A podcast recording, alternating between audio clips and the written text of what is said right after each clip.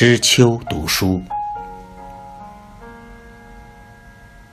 叔本华的治疗。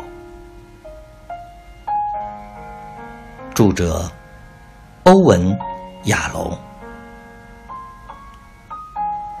译者：易之心，审教者：曾奇峰。希望出版社出版。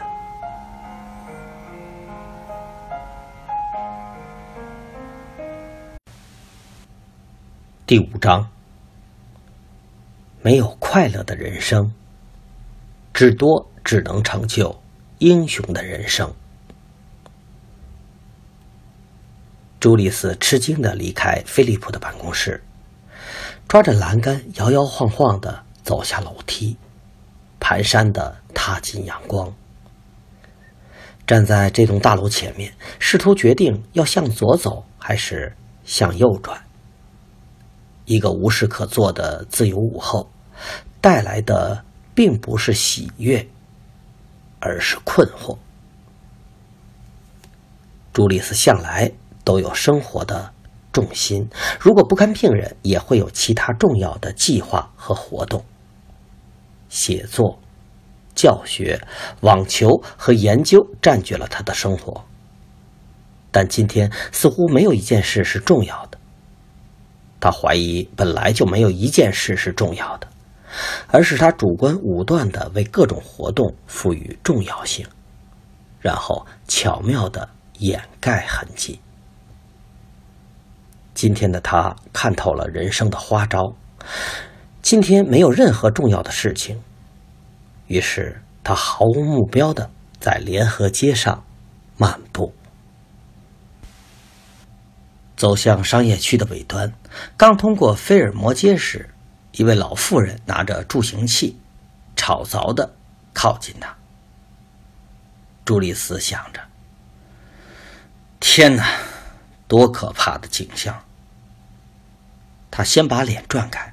然后又转回来详细审视。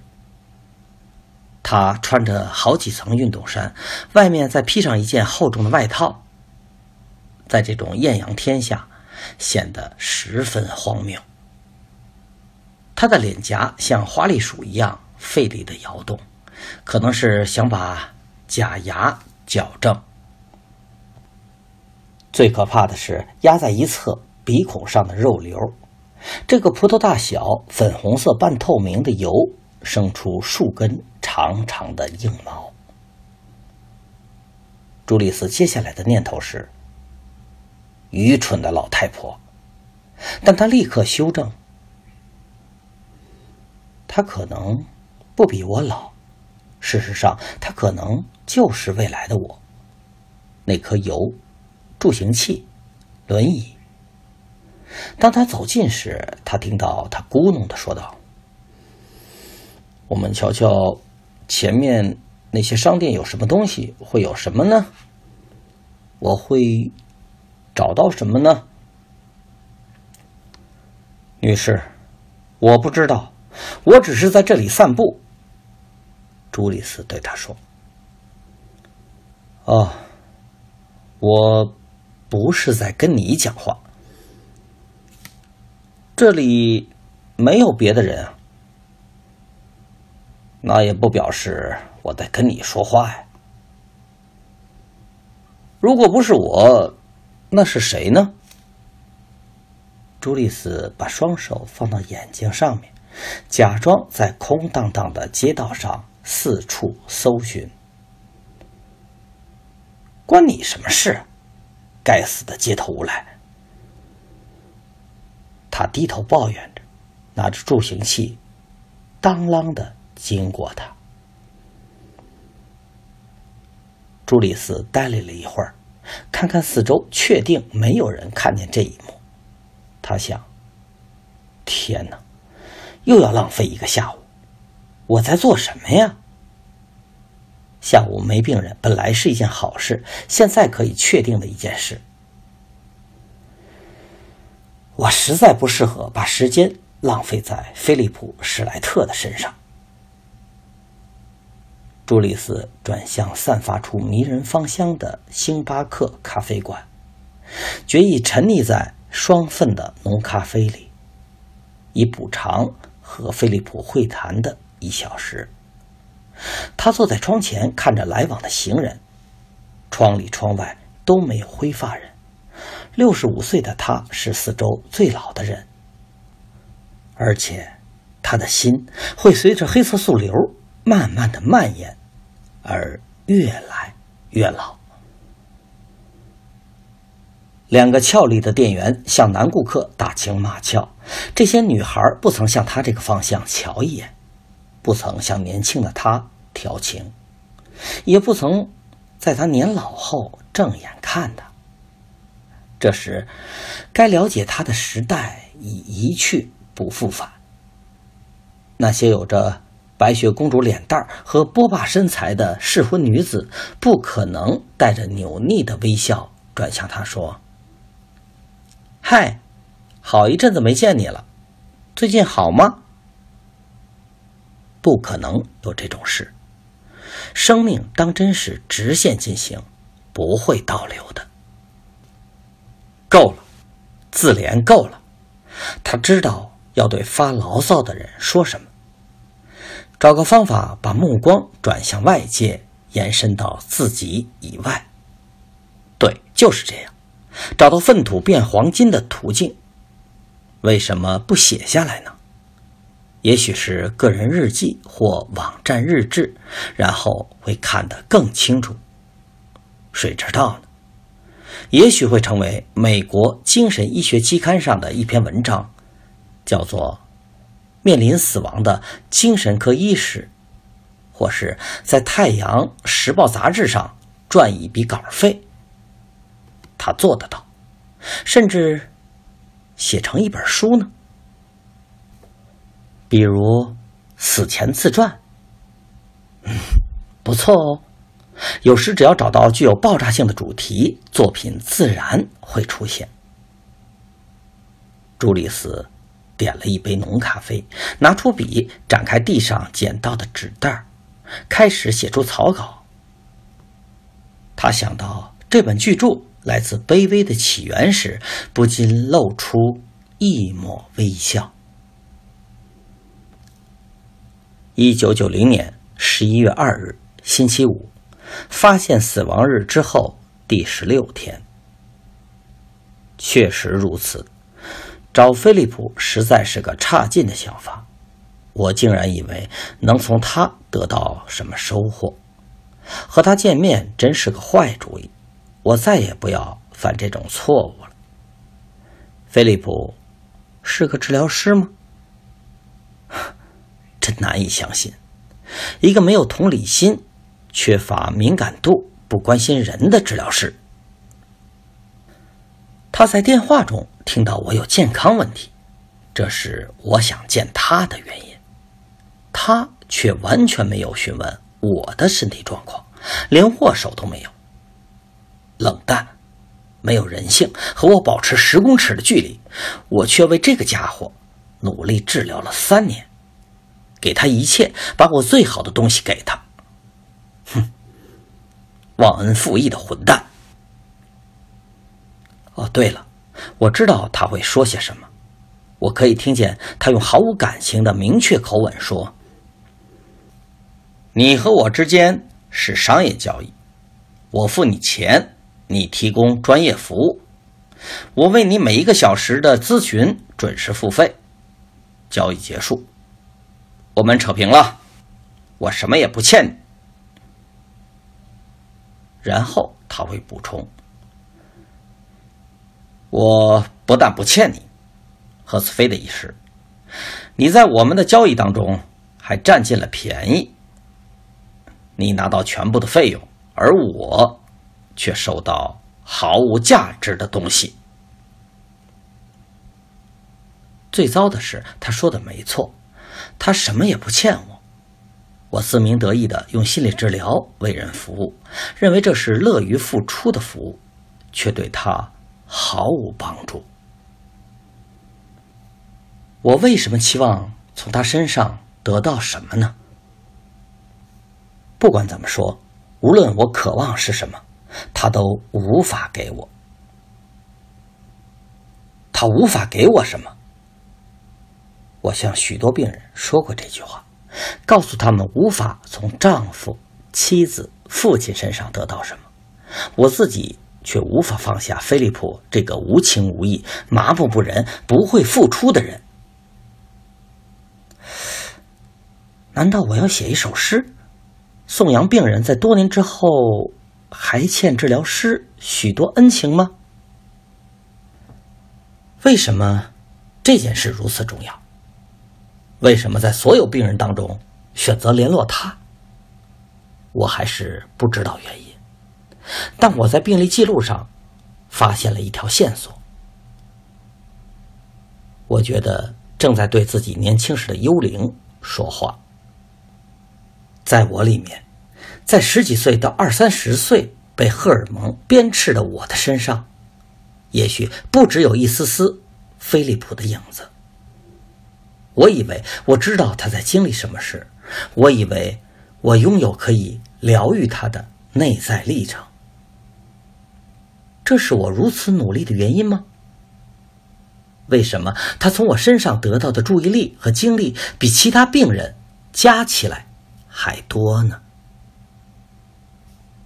每一个治疗师的工作中，总是有某个病人从治疗师得到不成比例的精力和注意力。菲利普就是让我如此耗费三年心力的人。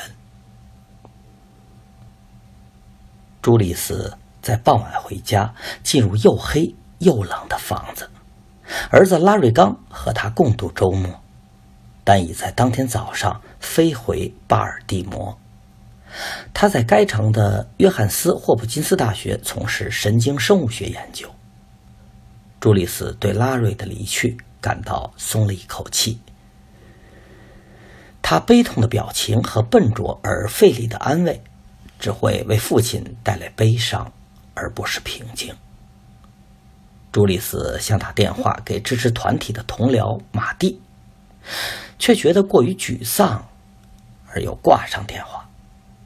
于是坐到电脑前面，输入星巴克纸袋上写下的潦草笔记。你有电子邮件？电脑向他问候。令他惊讶的是，有一封来自菲利普的信。他急切的看信。今天的讨论结束时，你问到叔本华，以及我如何从他的哲学得到帮助。你也表示想更了解他。我想到你可能有兴趣听我下周一晚上七点在寇斯特学院的演讲。地址是富顿街三百四十号头羊亭。我正教导一门欧洲哲学概论的课。下星期一会简介叔本华这个人。我必须用十二周来介绍两千年的哲学。也许我们可以在课后聊一聊。菲利普·施莱特。朱丽斯毫不犹豫的回信：“谢谢，我会到场。”他打开记事簿，在下周一的位置写上：“晚上七点，富顿街三百四十号，头羊亭。”朱丽斯在星期一要从四点半到六点带领一个治疗团体。他一早就在考虑要不要把自己的病告诉团体。虽然他决定等自己稳定之后才把生病的事告诉个别治疗的病人，但团体的状况不太一样。团体成员常常把焦点放在他身上，某个人点出他的心情有变化的机会比较大，所以谈这件事的可能性也比较高。可是没有人发现他的不安，团体成员很快的就接受了他以感冒作为取消前两次团体会谈的理由，转而讨论过去两周中个人的生活。史都华。是个矮胖的小儿科医师，老是心烦意乱、忙不过来的样子。好像赶着去看下一个病人似的。他今天要求团体多给他一些时间，这种情形非比寻常，因为史都华参加团体一年以来很少要求别人的帮助。他最初是被迫参加团体的。他的妻子以电子邮件通知他，如果他不接受治疗并做出明显的改变，他就要离开他。他还补充的说明，自己用电子邮件通知他，是因为史都华重视电子邮件甚于当面的沟通。过去一个星期以来，他妻子搬出卧房，所以团体大多在帮助史都华探讨自己。对妻子抽离开来的感受，